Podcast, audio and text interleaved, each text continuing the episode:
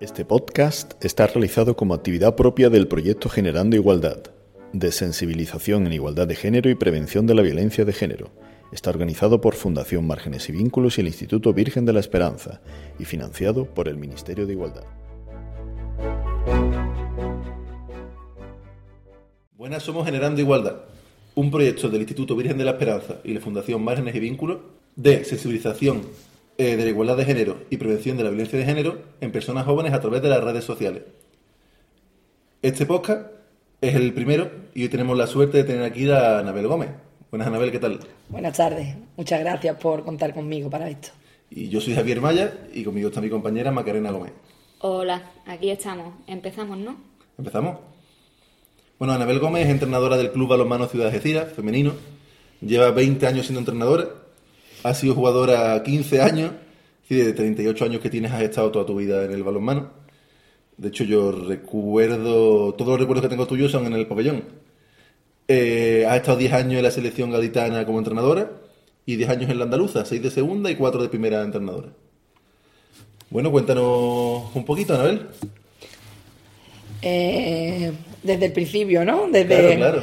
Pues empecé en lo típico, ¿no? De todos los jugadores. Empezaron en mi clase a apuntarse a un deporte, era balonmano, y fui.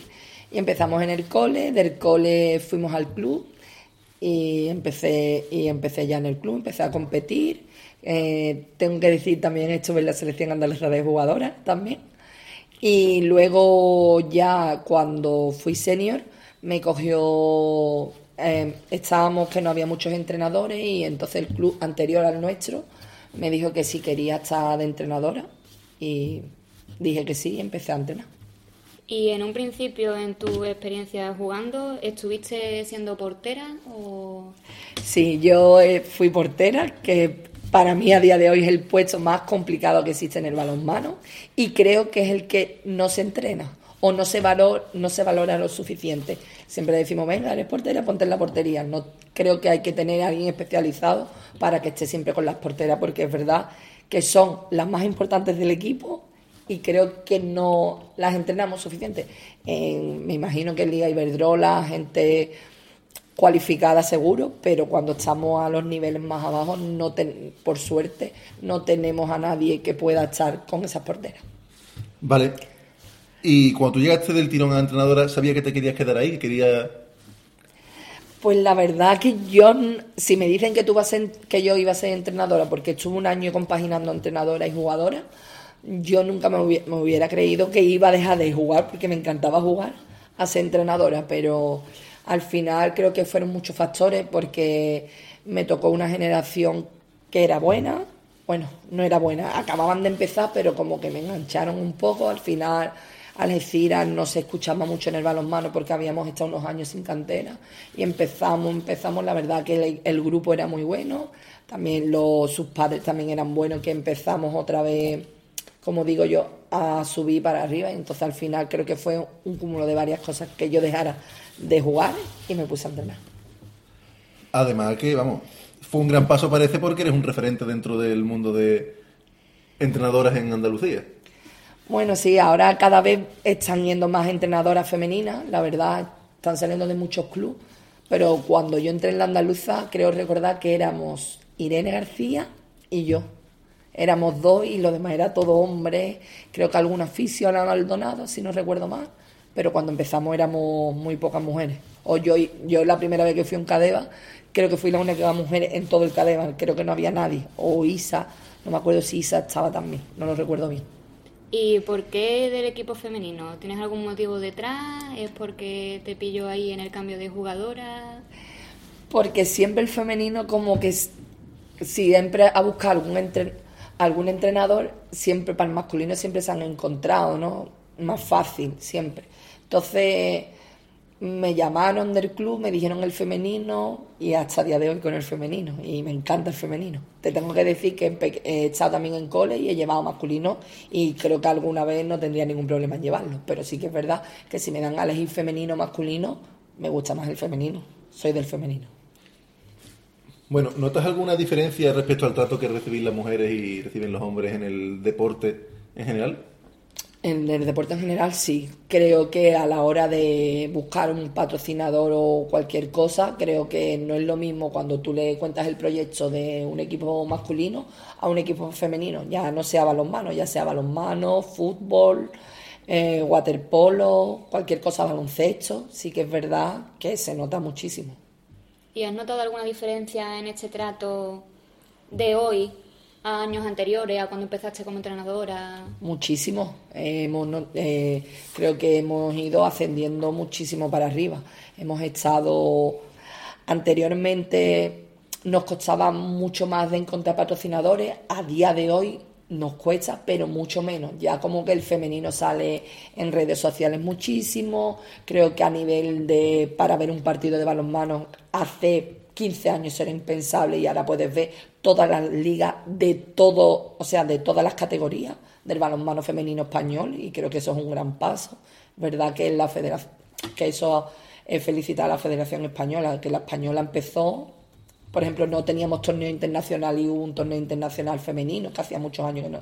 Y a partir de ahí es verdad que se ha ido notando mucho. Creo que todavía nos queda mucho, pero es verdad que estamos en el camino. ¿Y ves que el público se está interesando más por el balonmano femenino de lo que se interesaba antes? Muchísimo. Yo veo que cada vez el femenino están apostando más. Ahora con el fútbol femenino creo que eso nos está ayudando mucho. Estamos, el fútbol femenino está llenando estadios y yo creo que el balonmano femenino creo que también está vamos para arriba. Vamos nosotros que estamos jugando en primera, ¿no? que es la cuarta categoría del balonmano, nosotros viene a vernos gente y gente y todo el mundo que viene la primera vez a vernos mm, quiere seguir repitiendo, que es lo bueno de yo, esto. yo he repetido varias veces. Y, Yo también, yo y no me también. gustaba, La verdad que es increíble. vale. ¿Y cómo ves a la jugadora? ¿Más conciencia- concienciada respecto a igualdad y feminismo que cuando empezaste? O... Sí, las veo muchísimo más concienciadas, ¿sabes? Antes es verdad que nos costaba mucho más, pero ahora sí que es verdad que con todos los adelantos que hay, ¿no? Que hace ahora el internet y las redes sociales, creo que eso vende muchísimo y creo que a día de hoy estamos muy avanzados, que seguro que nos queda mucho, pero es verdad que estamos ahí y la jugadora yo tengo dos o tres en el equipo que muy bien, que siempre están a ver si podemos hacer esto, podemos hacer lo otro. Todo lo que proponemos al club siempre nos dicen que sí y si no se puede, a lo mejor más adelante lo hacen. La verdad que muy bien. ¿Y cómo crees tú que mejoraría esta situación? Que la gente se interesara más, que hubiera... que creciera el deporte femenino como merece. Bueno, yo, yo esta pregunta que tú me haces, es verdad que no- me la he hecho yo muchas veces, o hablando con gente que ha entrenado, gente de, como digo yo, gente top de España. Es verdad que es algo complicado, pero yo creo que, que al final tiene que ser desde, lo, desde más arriba, desde las federaciones, tanto españolas como federaciones territoriales, y después a los clubes. Yo creo, los clubes cada vez más, pero yo creo que tiene que haber una especie o separar la directiva como hace una femenina y una masculina que sea igual compactas pero que haya gente de femenina y masculino porque al final es verdad que son muchos detalles que son detalles pocos pero al final yo creo que tiene que vayan las dos vertientes iguales pero que sean dos directivas distintas o personas que sea una para el masculino y otra para el femenino aunque sea todo igual pero separado Sí, una especialización. claro sí Vale. Pues ya lo que nos quedaría un poco es preguntarte por temas más de cultura y ocio, vale para que nos comentes un poquito sobre, por ejemplo, alguna película que te parezca un buen ejemplo de la igualdad. O motivante, o... o motivante o algo. Pues mira, no recuerdo mucho, ¿vale? Pero cuando era cadete me pusieron una película que era La Teniente O'Neill. No sé, el de- también os estoy hablando hace 20 años atrás, ¿no? Entonces eso, antes no se cortaba vídeo, no se hacía nada de eso, Claro. porque yo iba a un campeonato de España y yo no sabía quién había enfrente. Ahora tú vas a un campeonato y conoces a todo el mundo. Y todo el mundo te conoce a ti, obvio. Pero sí que es verdad que la Teniente O'Neill en aquella época nos la ponían y nosotros salíamos a morder. Y salíamos a ganar. Es curioso, claro, es que cambia mucho las cosas con YouTube y con... Sí, claro. Vale.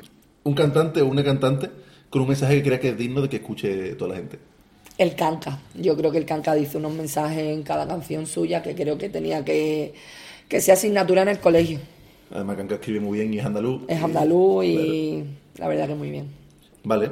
Y moviéndonos todavía en el ámbito de la música, ¿alguna canción que recomiendes? Pues mira, yo mm, suelo escuchar muchas canciones de Manu Carrasco y la verdad que hay muchas que, que, por ejemplo, a lo mejor nos puede representar un poquillo, que la de No dejes de soñar, esa me la han puesto muchísimo. Y yo la he puesto, soy entrenadora y se la he puesto a las niñas mías también para que para motivarlas. Cosa. Vale, Anabel, recomiéndanos un libro. Pues mira, Los zapatos de Valeria me lo leí ahora unos 4 o 5 años y la verdad que está muy bien. Es una, una escritora de Elisa Benavente y escribe mucho para el amor. Y es que la, una chica se enamora de un chico y pa, empiezan a pasar muchas cosas. Bueno, pues lo apuntamos. Pues sí, pues sí. Y bueno, por último ya, preguntarte por deportista o deportistas, mujeres favoritas. ¿O entrenadoras? O entrenadoras favoritas. Mira, mm, te voy a decir, para mí, aparte, por ejemplo, de Jenny Paula, ¿no? Creo que para todas nosotras es un referente.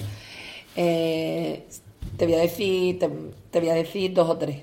Una jugadora que creo que es un referente en la pista y fuera de ella. Eh, Silvia Navarro, que a día de hoy, bueno, ahora no porque está lesionada, pero a día de hoy es, creo que es la jugadora más top que hemos tenido en España, porque es portera, ha estado a grandes niveles, ha sido de las mejores porteras que ha habido en Europa, en el mundo, y a día de hoy sigue.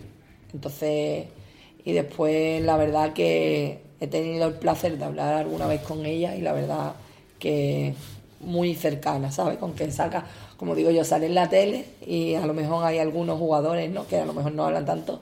Ella es súper cercana, no conmigo, con todo el mundo, que siempre que he ido a ver la selección española o el Rocasa, siempre ha sido muy amable con todo el mundo y muy, muy simpático. Después, de entrenadora, siempre ha sido un referente que no he hablado nunca con ella una vez nada más, que es una entrenadora catalana, Dolo Martín, me gusta mucho como entrenadora femenina. Entonces me gustaría, mmm, ella siempre me ha gustado y creo que de las entrenadoras que hay siempre. Reyes Carrere también me ha encantado, que ella no lo hace, ya no está de entrenadora ni nada, pero anteriormente sí. Y a nivel local, si te soy sincera, creo que si no las nombro estaría mal por mi parte. Tanto Juana como Blanqui creo que marcaron en mi vida un antes y un después, que yo amara este deporte, que me gustara mucho el femenino y creo que toda su generación de ella, de, o sea, de jugadoras, nos puso un antes y un después y creo que amamos mucho el balonmano y el balonmano femenino y creo que mucho es gracias a ellas dos. Entonces, sí que es verdad que para mí ellas dos han sido, bueno, y lo son porque a día de hoy están en las veteranas jugando. ¿Y jugadoras que destaques que has tenido a lo largo de...? Jugadoras en lo, en lo largo de, de todas que te vaya diciendo. Pues mira, he tenido una generación que creo que me marcó mucho. Eh, fueron con las que yo empecé, ¿no? A día de hoy tengo a cuatro o cinco, he, he, podido la suerte de seguir entrenándolas. Creo que esa generación a mí me ha marcado un antes y un después, tanto en mi vida, tanto en lo deportivo como en lo personal. A día de hoy yo con ella sigo teniendo un grupo de WhatsApp, sigue, seguimos quedando. Para mí son mis niñas top y para mí siempre serán mis niñas.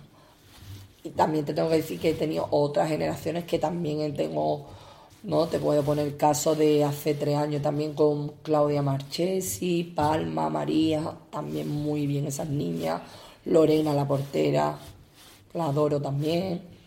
Después las niñas juveniles que tengo ahora, también ese grupo que cogí en cadete también me han hecho estar muy bien con ellas.